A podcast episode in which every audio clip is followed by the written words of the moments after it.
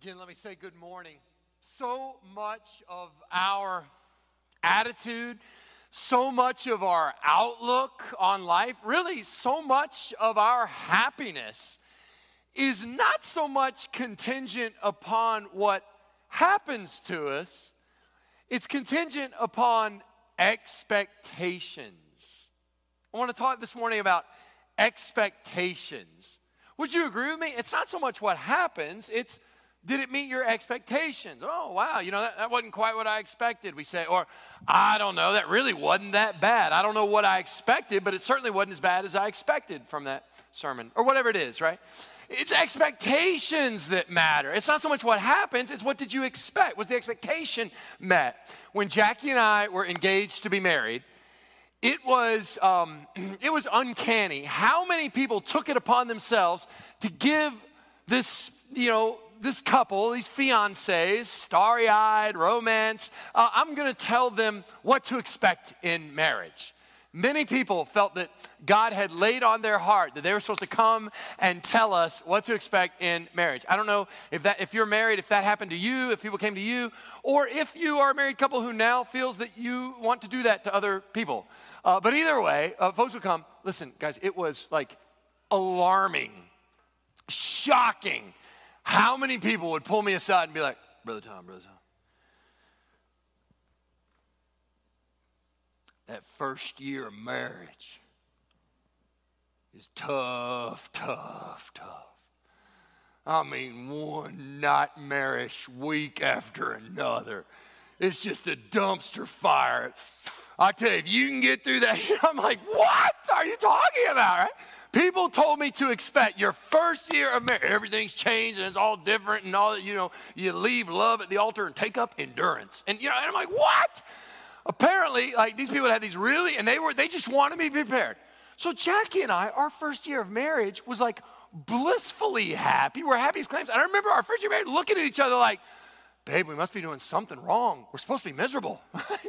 they told us we were going to be miserable. What are we doing wrong, right? It was all about expectations. Now, the point is not whether, if you're married, whether your first year of marriage was rocky or wasn't. that's not the point. The point is so much of our attitude and so much of our happiness is not based on what it's really like. It's based on what we were trained to expect or what we were, what were we expecting.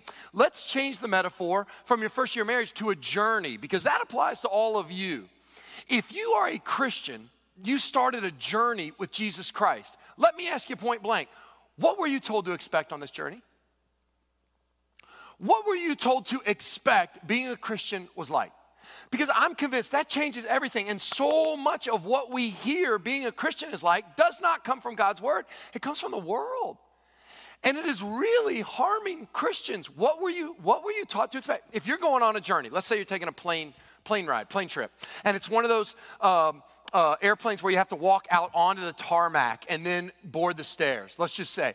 And as you're making your way out to the airplane, folks are greeting you, top of the morning to you. Every flight attendant you meet is, What can we do to make your flight comfortable? You hear the word comfortable a hundred times. Here's some peanuts to make you comfortable. Can I get you a soft drink? What's gonna make you? And the pilot says, Our goal is your comfort. It's all about comfortable. And then when you get close to your destination, you get rocked with some real turbulence. You're looking around. You said comfortable. This is scary, right? And you're praying and you're right, you're looking around, what's gonna happen? And then you make it and you get off the plane, you go, oh, that, was terrible. It's a terrible experience. Okay, back up. What if, what if, however, on your way to the airplane, what if, what if you come upon a flight attendant, she's got this wild look in her eye, like, Sir, here's a life preserver. Here's a prayer book. Good luck. Get on, right? What is happening? You go a little further, and people who just arrived on the inbound flight, they get off the flight with this crazed look. That was the most insane thing we have ever experienced. I am horrified, right? By this point, you guys, some of you are like, that's it, I'm driving. Thank you. I will not be getting on this. I mean, right? People are coming out. The pilot's like, I don't know, I don't know, but just expect, just buckle up and pray, right? Kids that came in on the inbound are getting off the plane like, that was better than Disney, right?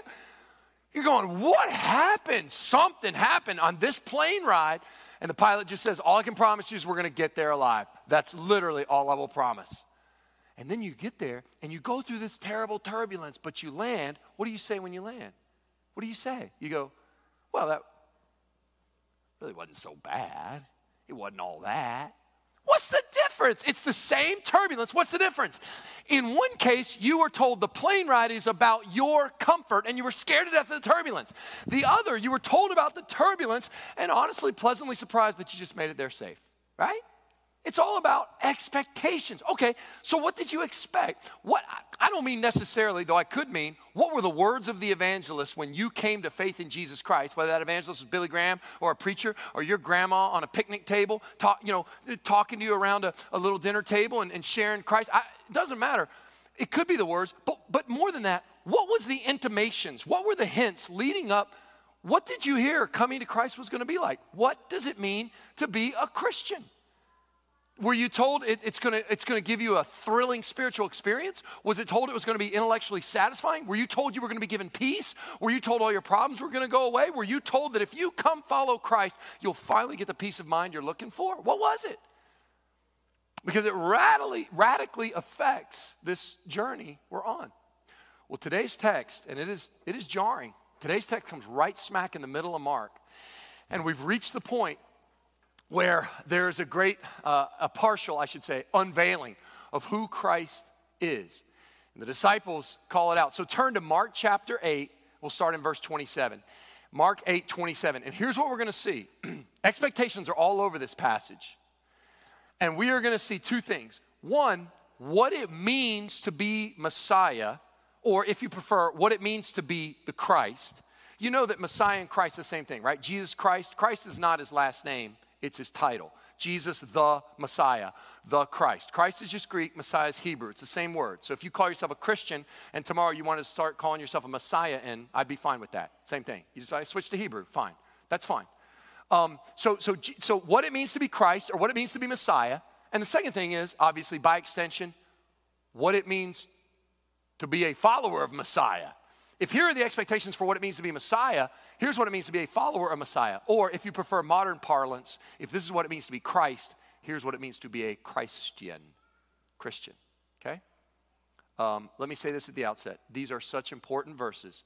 They weigh so heavy on my heart. I felt such a burden in preparing. These are verses that have launched careers in missionaries. these verses are going to weigh heavy on you, uh, I, I think, today. So we're going to break it up over two Sundays. And we're going to take these verses and we're going to spread them apart over two Sundays. And I'll just say this, and this is probably something I need to probably say from time to time. Um, so I, I cannot promise you that every sermon you hear from me will be entertaining. I mean, I, I hope some of them are. I mean, you know, occasionally. Uh, uh, but I can promise you that every time we open up God's Word, it will be important. Does that make sense? I won't waste your time with stuff that's not important. Every time we come to God's Word, it may not always be entertaining, but it's always going to be something of life and death importance. Otherwise, we need to find something else to do with our Sunday mornings. This is one of those messages where it just bears, bears repeating. It may not be the most entertaining thing, oh, but the importance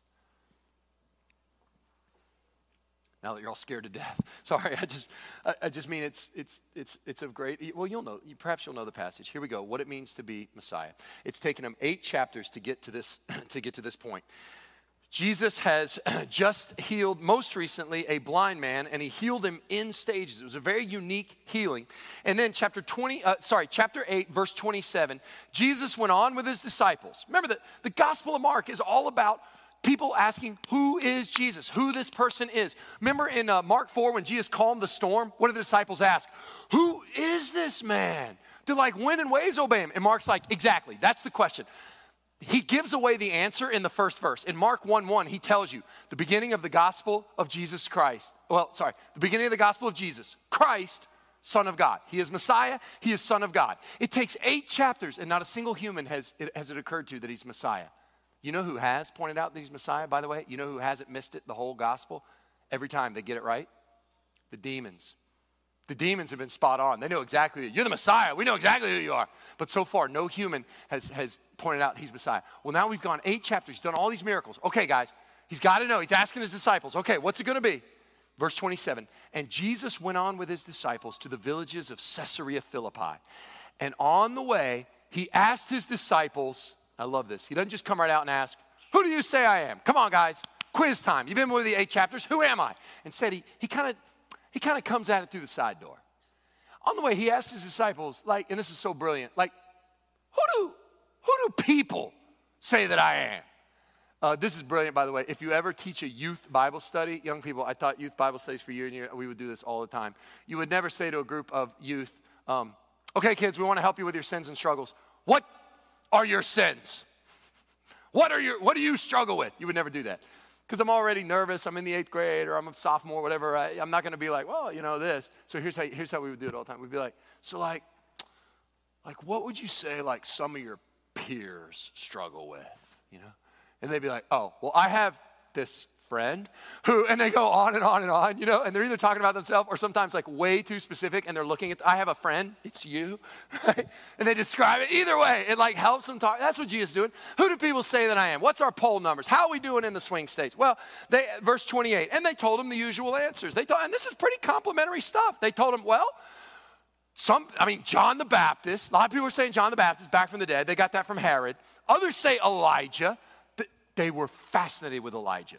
Because if you are waiting for Messiah to come, you can understand why. In the Old Testament, Elijah has something very specific about him that didn't, wasn't true of everybody else. Elijah, like, never physically died. Remember, he was taken up in a chariot of fire, and so he's got some body somewhere hanging out. So they just figured they figured Elijah would like come back, and that would usher in the Messianic age. So Elijah's somehow special, and they were fascinated with Elijah. So they figured maybe you're Elijah. A lot of people said Elijah, and others one of the prophets, not a prophet, like the prophets, not like Haggai or Zechariah, one of the ones nobody reads. You like Isaiah, okay? You're like one of the prophets. This is very complimentary. It's a problem. Problem. Problem is what? The problem is it's so complimentary. I mean, it, he's in great company, isn't he? I mean, JTB, Elijah, one of the prophets. This is, these are the big names in like Judaism right then. That's the problem. Why? Because anytime you put Jesus in among a list of all the other greats, you've immediately degraded his glory. He's not in a category. He's not in a list alongside all the others. He's not a good teacher like Muhammad or, or the Buddha or Confucius. He's the conquering king risen from the dead. So he's outside a category. So, so that's what everybody's saying, though. Pretty complimentary, but Jesus doesn't want your compliments, He wants your life. So now he brings it to a very personal level. And he asks them, verse 29, Who do you say that I am? This is the question, fellas. What's it going to be? This is, and can I just say, this is the question of the Gospel of Mark, and this is the question of the whole Bible, and this is like the question that you don't ever need to get distracted from. This is the question, and I'll ask you point blank today. What do you say about Jesus Christ? Who is he? Who is he? Who is Jesus? Is he, is he who he says he is? Is he, is, he, is he the crucified Lord? Is he risen from the dead? Is he ascended on high? Because if he is, then you owe him total allegiance, unquestioned. And if he's not, we should all really go do something else on a Sunday morning. Who is he? Not, not what does your friend say about him? What do you say about him? You know, people always will always try to distract you from this question and bury this question. Happens all the time. One way it happens is in the news. All the time I read this. Here's a news story about evangelicals. Yes, evangelicals. Who are these evangelicals? And they do a news report about how evangelicals tend to vote and what evangelicals' political persuasions are and what evangelicals think of the latest hot button issue. And I always want to be like, if a dead Nazarene Jew got up and walked out of a grave, y'all have seriously missed the headline. You have buried the only question that matters. Who is he? Who is he? It gets buried. And I'm going, guys, if if, if those lungs started breathing, if that heart started beating, you've missed the You've missed the point. That's all that matters. Who is he? So I ask you, who is he? Another way this gets covered up, I've seen this over and over. Maybe you're watching this online right now, and this is your experience. Maybe you're here in the room. I remember oh, oh, a, a sweet older woman pleaded with me, please go talk to my husband. Go talk to my husband. He needs Jesus. He's an old man. He, you know, he refuses. So I go out talk to him, standing out by his barn. And this guy looks at me, and I said, come on, man what, what are you doing? You, you got to receive Jesus. Who is he? And, and instead of answering, who is he? You know what he told me? I ain't going back to church. He didn't mean this church, or any, he just meant church in general. And he started naming all the people who called themselves Christians that had hurt him. And the church did this, and this church did that, and this church did that. You see, and I, I and he did all this stuff. And I said, Do you realize you're burying under all that the one question that really matters? You still haven't answered Who is Jesus? I'm so sorry people have hurt you. And I'm so sorry, especially because the people who hurt you claim to follow Jesus. But let me tell you something. If a dead Nazarene got up and walked out of a grave, you need to get over what you got to get over. You label me whatever you want. You can label me whatever you want, or you can say, I did this, or he did that, or she did that, and he didn't do that. But if a dead Jew is risen from the dead, I'm with him. What say you? Well, these people hurt. You're burying the only question that matters. Church, don't ever get it twisted. That is the question. What do you say about Jesus? There's a where, it's hidden in verse 27, but there's a where, a when, and a who in this question. The where is notice where this question got asked. I'll give you a hint, it's in verse 27. Well, you helped him out Caesarea Philippi. What's Caesarea Philippi? It's a city. Uh, uh, uh, Herod the Tetrarch gave the very northern part of Israel. This is, this is where it stops being Israel, pretty much becomes pagan. But there's a city up there, and it's an ancient city, a pagan city, and, and, and he gave it to his son Philip. Now, so he called him Herod, Herod Philip was his name. Philip wanted to name that city Philippi because, you know, kind of, I got a city. Okay. But he also wanted to get in good with the big boss, Caesar. And so he did what a lot of smart kings did. They would name their city Caesarea Philippi to get in good with Caesar, right? But he still gets his name in there, Caesarea Philippi. So he's got Caesarea Philippi, and over and over is uh, uh, these little temples, these little shrines in honor to Caesar. Caesar is Lord. Caesar is Lord. They would all say, Caesar is Lord. Caesar is divine. You could go and worship at the altars of the state. But Caesarea Philippi is not the original name of the city. The original name of the city is Paneas. It's the city devoted to the Greek god Pan. You ever heard of Pan? Half goat, half man, kind of pantheism. It's uh, all around nature, uh, the nature god. So he renamed it from Paneas to uh, uh, Caesarea Philippi, which means you, Jesus asked, what do you say about me? As he's standing all around him, here's a temple, Caesar is Lord. Here you can come worship Pan. You got all these gods. What Jesus is saying is, I want to know in public, in front of all these other gods. This is not sequestered away in some cult. This isn't, when we proclaim Jesus is Lord, have you ever noticed why we do that at a baptism? And I ask everybody to say it. Because this is a bold proclamation. One of my favorite things at a baptism is that third question I ask them. And is it your desire today to tell the world that you are for King Jesus? And they say, Yes, Jesus is Lord. Why? Because we don't make our decisions for Christ hidden away in some cult. We put on your burial shroud. Okay, oh, do you, what do you think about Jesus? No, right in the middle of everywhere, right, right in the middle of your workplace. Do the people at your work know you stand for Jesus Christ?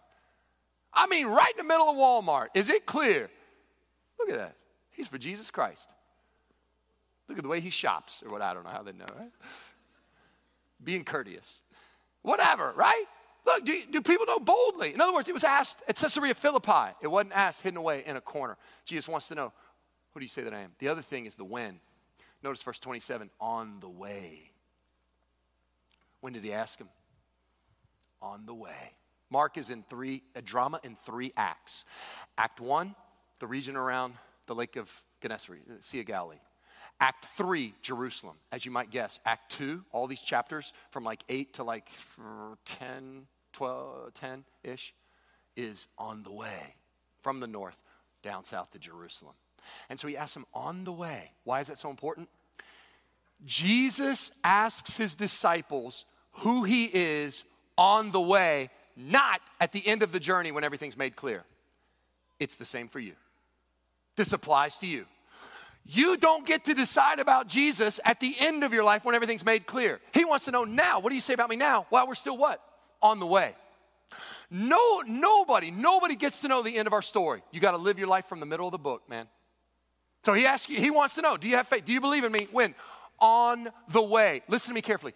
If you wait, he, he didn't get to he didn't ask peter this after the resurrection and the ascension oh and there he is in all his power and glory now peter who do you say that i am no no no on the way when there's still all these questions and there's still all these doubts do you realize that's your life that's what you're being asked he's not going to wait until if you wait to decide for Jesus Christ, to decide He is who He is. In fact, if you wait until all things are clear, you will have waited eternally too late.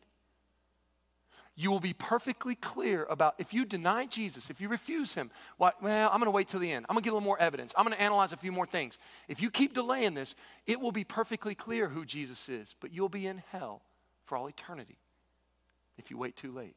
So the question is not when you get to the end, what's it going to be? It's on the way, who do you say that Jesus is? Who do you say? There was a where, a, a when, and a who. Who do you say? Let's be honest, uh, real talk. Some of you are only in church because your mom has dragged you here, or your wife dragged you here, or you at least started coming to church because somebody dragged you here, or right now you're watching this online under threat of force. Somebody has put you on the couch and said, You were listening to this sermon, and I don't care how long he preaches, we're not getting up, we're here, and we're to watch this, okay?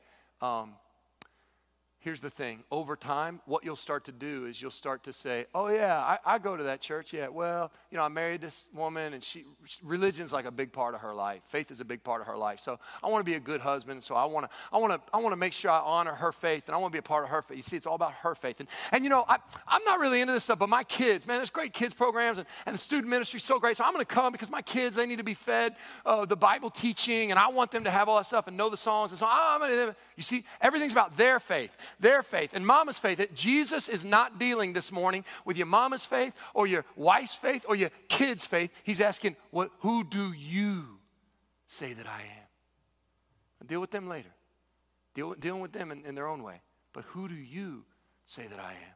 So who's it, what's it going to be, fellas? Come on, man. I, I've been with you eight chapters. You've seen me. You see me cast out all those demons. Then I did all those healings. Remember, you saw me at my baptism. You saw the sky ripped open. You were there, right? You, you remember I did all those healings? Peter, I healed your mother in law right? I did all, remember, uh, remember the, the, the, the, the, the lepers? I cleansed the lepers. Remember the paralytic lowered through the roof by his four friends? You guys were right there. You saw me forgive that man's sin and heal him, right? You saw me in the synagogue heal the man with the, with the withered hand, and the, the crowds loved me. and The Pharisees hated me. You saw me pack everybody up and go on the other side of the lake. And all, while we were there, you saw me calm a storm, and the wind and wave obeyed me. Then when we got to the other side of the lake, you saw me heal the Gerasene demoniac. He had a legion of demons, and I made those demons go into the pigs. Remember the pigs? And then when we when we came back across the lake, I healed all those people. When we came back, you you saw me heal the woman with the issue of blood. She'd been bleeding for 12 years. Then you saw me raise Jairus' 12-year-old girl back from the dead. Then I did even more healings. We went back across the lake, and that time I walked on water. I healed everybody. I fed the 5,000 with five loaves of bread and two fish on my way back. I healed a deaf person, a mute person, then the Syrophoenician woman, and then fed 4,000 people. Most recently, I healed a blind man in stages. So, who am I, fellas? What's it going to be? Now, the disciples give a very interesting answer. And they're right, but they're not fully right. Most Bible teachers believe that the reason the healing of the blind man in two stages comes right before Peter's confession of Christ. Do, sorry, do you know the story? He, um, so he did a healing of a blind guy just before this great confession we're about to see. Uh, why the healing of the blind guy? It was a very unique healing because usually when Jesus healed people, uh, they were healed. This one was different. Do you remember? Blind guy, Jesus comes up to heal him uses spit, right? Gets the guy, touches him, bless him. Okay, what do you see? And the guy opens his eyes, expecting to see, and he's like, huh. Um, so like, like definitely an improvement for which most grateful. Um, but honestly, like I'd say about like 2100, you know. He's like, all right, rolls up his sleeve. All right, try again. Does it again. Now what?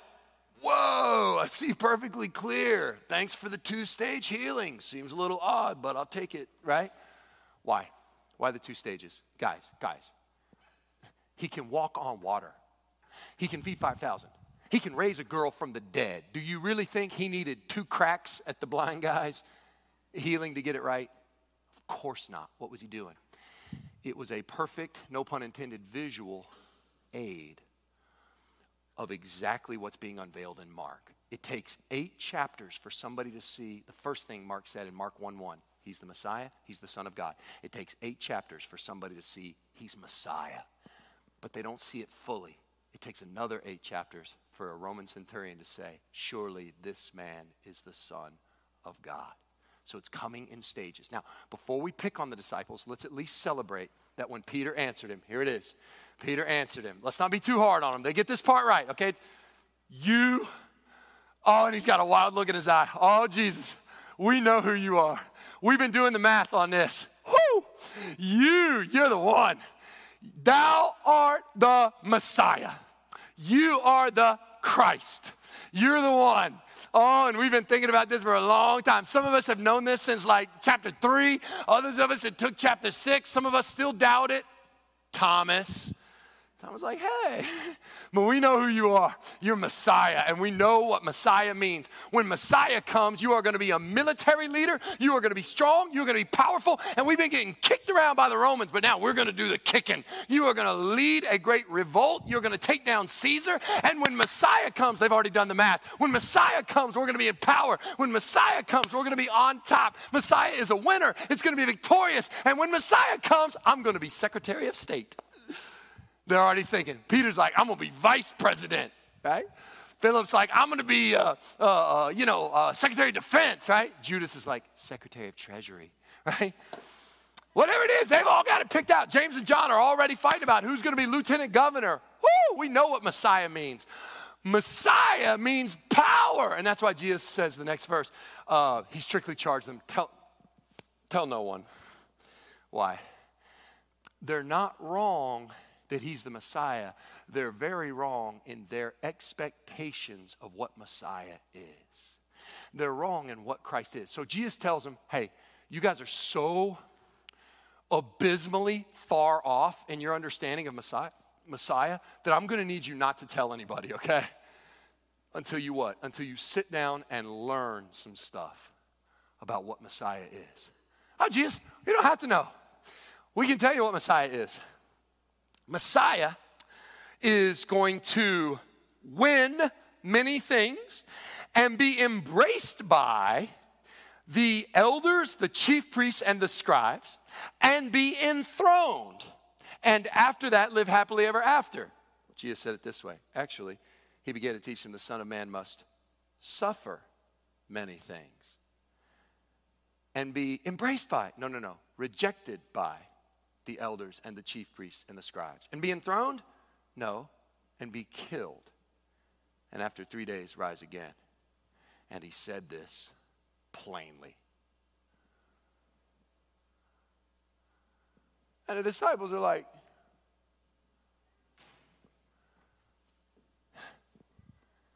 it's one thing to like have your own spin on Messiah. Like, I'm going to be a conquering hero, but instead of using tanks, I'm going to use the Air Force or whatever, right? It's another thing entirely to like deconstruct the literal definition of what Messiah is. Messiah is a conquering hero. There is no category for a suffering Messiah. When as soon as, as soon as Jesus says the Son of Man must suffer, Peter and the disciples are like, whoa, whoa that, that, that, that's an oxymoron. There's no such thing as a suffering Messiah. That's like jumbo shrimp. That's like fried ice. I do realize and acknowledge that I lost some of you for the rest of the sermon. You're like, fried ice? You reckon I could fry ice? Take it to the county fair? I bet I could food truck with fried ice. It's not, that's not the point. The point is, by definition, you can't have that. You can't have a suffering Messiah. They're like, you tell him. No, you tell him. You tell him. So somehow Peter's like, all right. Look what happens. Peter took him aside and began to rebuke him. How great is that verse? Peter took Jesus aside and began to rebuke Jesus. Sorry, you're not with me. Peter is now rebuking Jesus. Tell me that's not great. Peter puts his arm around Jesus. Jesus, Jesus, Jesus, Jesus. A word. Jesus, Jesus. Listen, Jesus. I pulled you off to the side here because I don't I didn't want to embarrass you in front of all your friends. But Jesus, you need to dial down the whole suffering part and dial back up the whole conquering, miracle working superhero part. Jesus, like we've all been talking and we see incredible potential in you, Jesus. If you keep working at it, you could really be somebody. But here's the problem. You do all these miracles, and man, people love that. That, that plays so well into our campaign. I mean, you raise the dead and you start feeding people. Man, I'm telling you, your miracles, like in the swing states, you are trailing, barely trailing Elijah in the polls. Your popularity's through the roof. We could take down Caesar. You could cross the river, and oh, Caesar's army kills. You just sort of Lazarus some of them back up, okay? And then we have a water walking, miracle bread fed zombie army okay?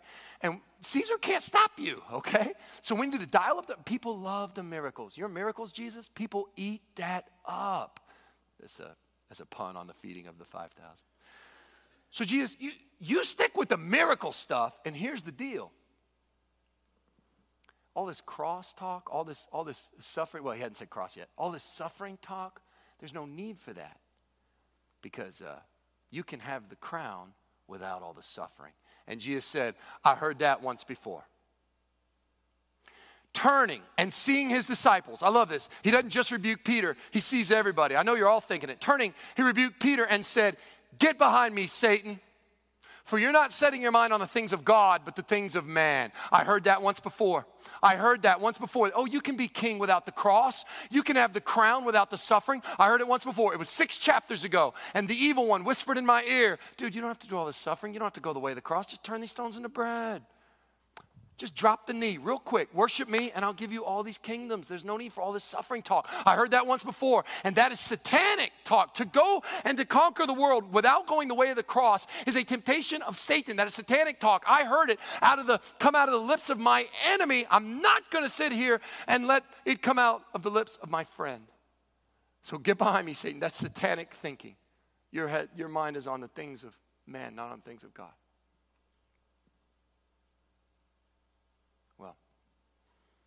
The ultimate sort of mansplaining by Peter failed. And I, I, you have to imagine Jesus so brokenhearted. It, if he does, as if to say, Peter, if you don't have a category for a suffering Messiah, you, you almost hear Peter saying, Jesus, Jesus, if you would just like, Jesus, if you would occasionally read your Bible, you would see there's no category for a suffering Messiah. Can't you hear Jesus?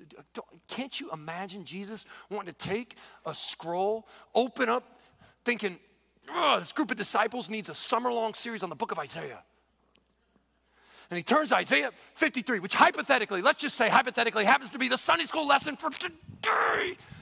And he points to Isaiah 53 and says, He did no sin, but the sin that we deserved was laid on him. He bore our iniquities, our transgressions were laid on him, and by his stripes we are healed. If that's not a suffering Messiah, what is it? It's right there. So, if, Peter, if you don't have a category for a suffering Messiah, the problem's not with me. Your categories are wrong. And you don't know your Bible. Don't tell me I don't. You don't know Isaiah 53. It's right there. Well, if that is a brand new understanding of what it means to be Christ, what does it mean to be a Christian? And here we must close. We're going to leave we're going to leave the rest of this passage for next week, but we'll do one last verse this week and get ready. Uh, next week he gives you four reasons for what he's about to say, and they all start with four. But this week, let's close with this. So if that's what it means to suffer as Messiah, which by the way, do, do, you know why Messiah must suffer? I don't think we can leave here without saying this. D- did you see in that verse the word must? If you write in your Bible, just take a marker and write on your phone, must. Just circle the word must uh, in verse 33. W- why does it say must? Um,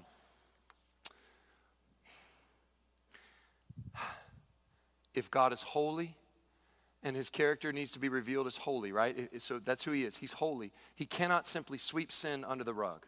He can't say, well, you know what, sin's no big deal, because what does that say to the victim of sin, and so forth and so on. So, so, so, so he can't just sweep sin under the rug. If he's holy, then he's just.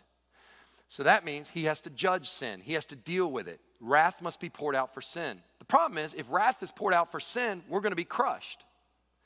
But what if a substitute came? Well, who could bear the wrath of God? God Himself. Who deserves to bear the wrath of God? Man. So you would need some sort of God man. But if there were a God man who bore the wrath of God, then, then God could be demonstrated to be both just and the one who justifies sinners. See, then God could be righteous, but also the one who makes right.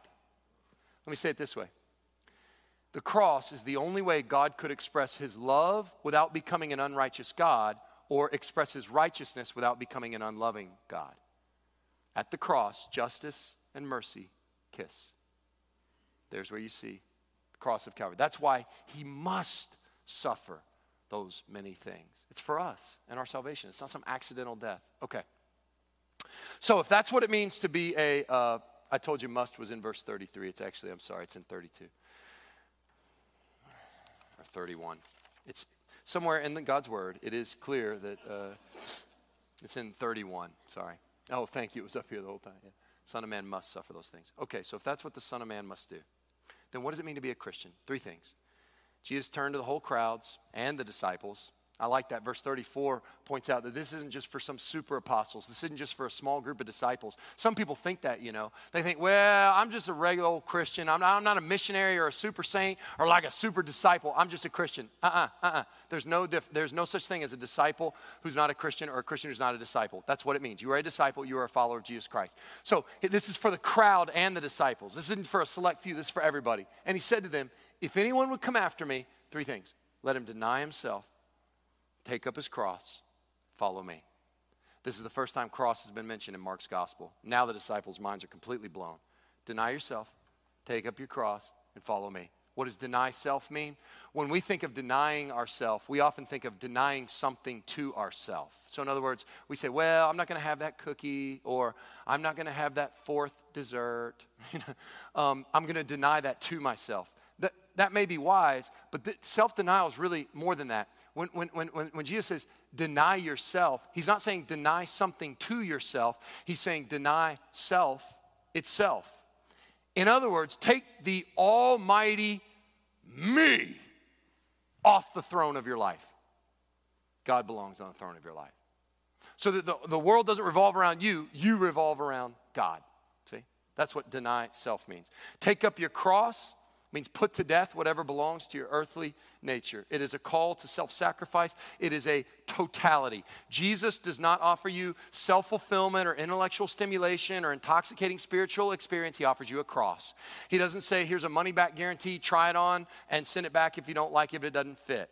Uh, God refuses to accept a minor role in your life, He requires a controlling place. You are either a cross bearing, self denying follower of Jesus, or you are a self enthroning, cross rejecting disciple of the world.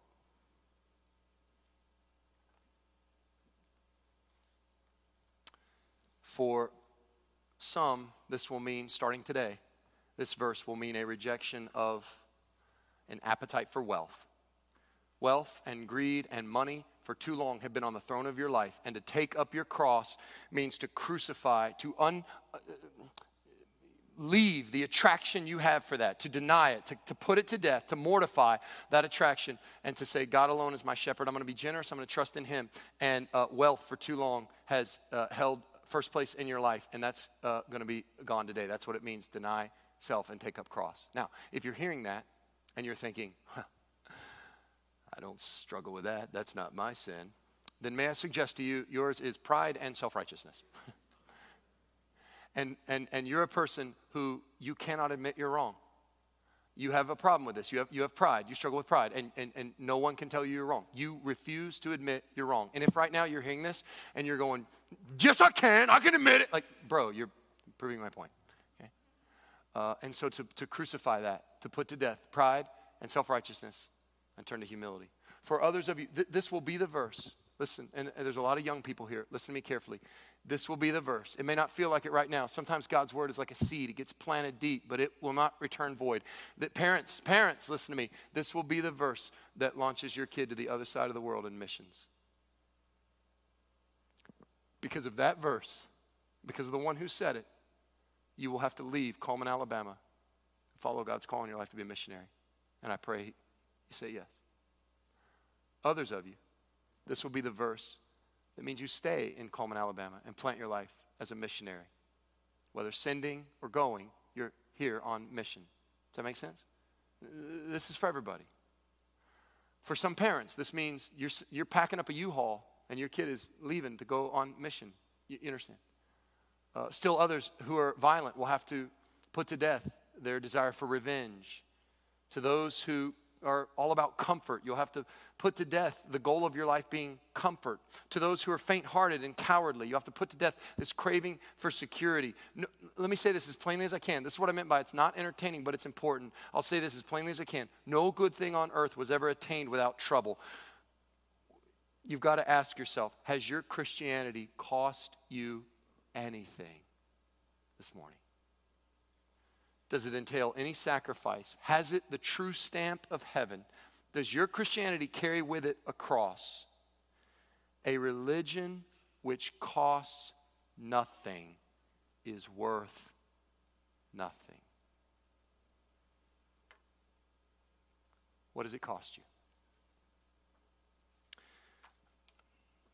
There's a story about uh, uh, Nicholas von Zinzendorf. It's good German name, Zinzendorf. He was the founder of the Moravian Church, Church of the Brethren. And he, um, in the 1700s, they were sending out missionaries all over the world. And the, some guys in his church heard about these poor slaves that were being human trafficked from Africa to the Caribbeans to work on plantations, particularly St. Thomas and St. Croix, and they were being trafficked. And they tried to reach them with the gospel and were turned away uh, by the authorities, and they couldn't they were, God laid this people group on their heart and they couldn't figure out what to do. And so um, they decided there was only one thing to do in light of this verse. They decided we've got to reach them the, with the gospel. So these two brothers sold themselves into slavery that they might sail on that slave ship to the Caribbean, that they might reach these with the gospel. The legend has it, as the ship is leaving the shore, that the words they said back to these loved ones who they were never going to see again was, uh, was this May the Lamb who was slain receive the reward of his suffering.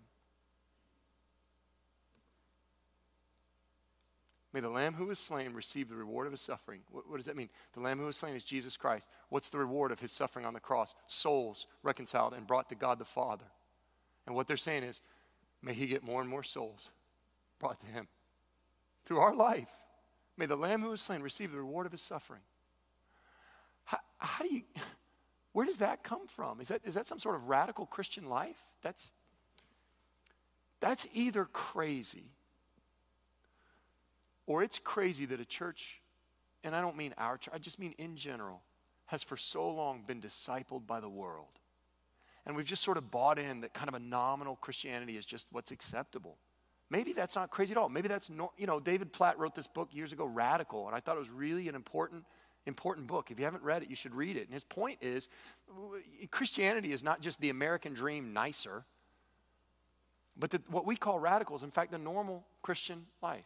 So let me ask you has your Christianity cost you anything? Now, if you say, what was the sermon about today? Well, something like we got to sell ourselves into slavery or else we're not really good Christians. No, no, no, no, no.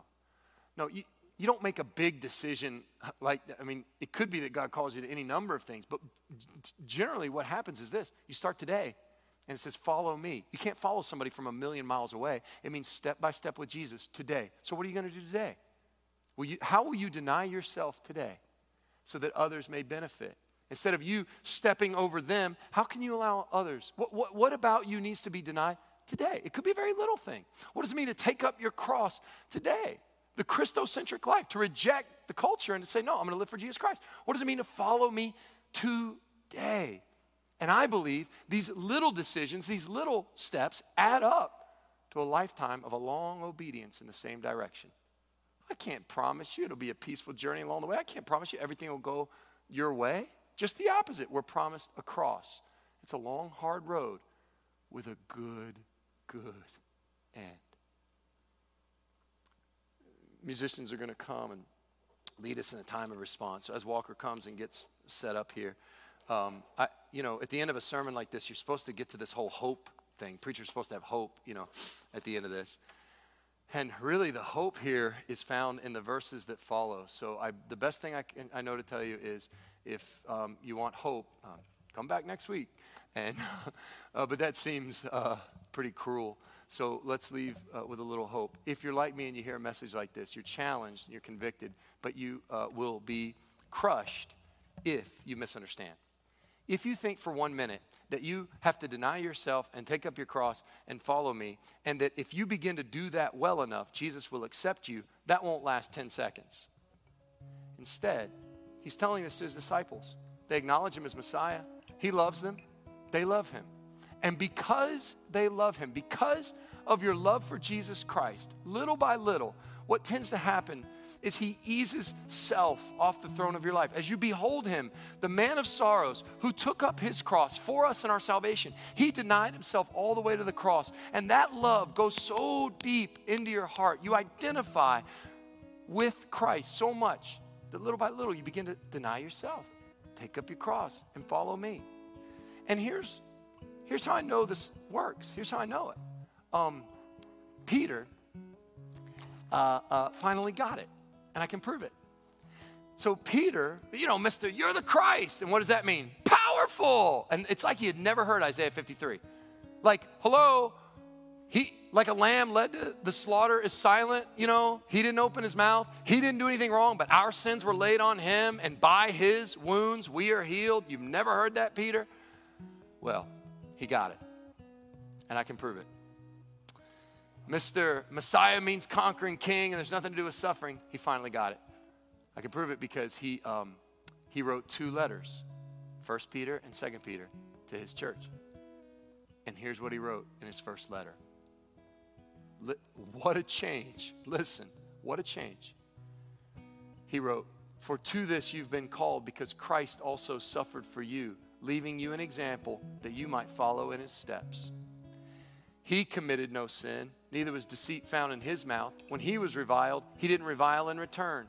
When he suffered, he didn't threaten. This is Isaiah 53.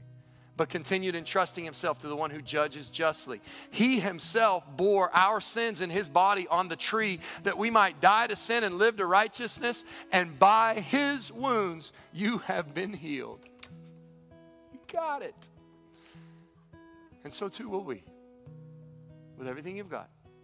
Deny yourself, take up your cross, follow Him. It's a long, hard road with a good, good end. Let's pray. Uh, God, this uh, is a heavy word, it's a difficult word to consider whether or not following you has cost us anything. Have we given up anything for your sake or the gospel's? Or have we just blended into our culture? This is a, a convicting word for me. And I know it must be convicting for my brothers and sisters, my fellow church members. So, God, I'm, I'm asking you, Lord, to challenge us, but also build us up with your grace. I failed so many times to deny myself, take up my cross, and follow you. But your grace, it's your grace that is sufficient. I can do all things through you who gives me strength. In our church, we can do all these things through you who give us strength. So let your strength flow through us. Today, let us make a decision that denies self, that puts you on the throne of our hearts. Let that happen today. And if there's anybody here who has not yet decided for you, Jesus, that they have not yet made their decision about who you are, let today be the day of their salvation. We ask this in the precious name of Jesus. Amen.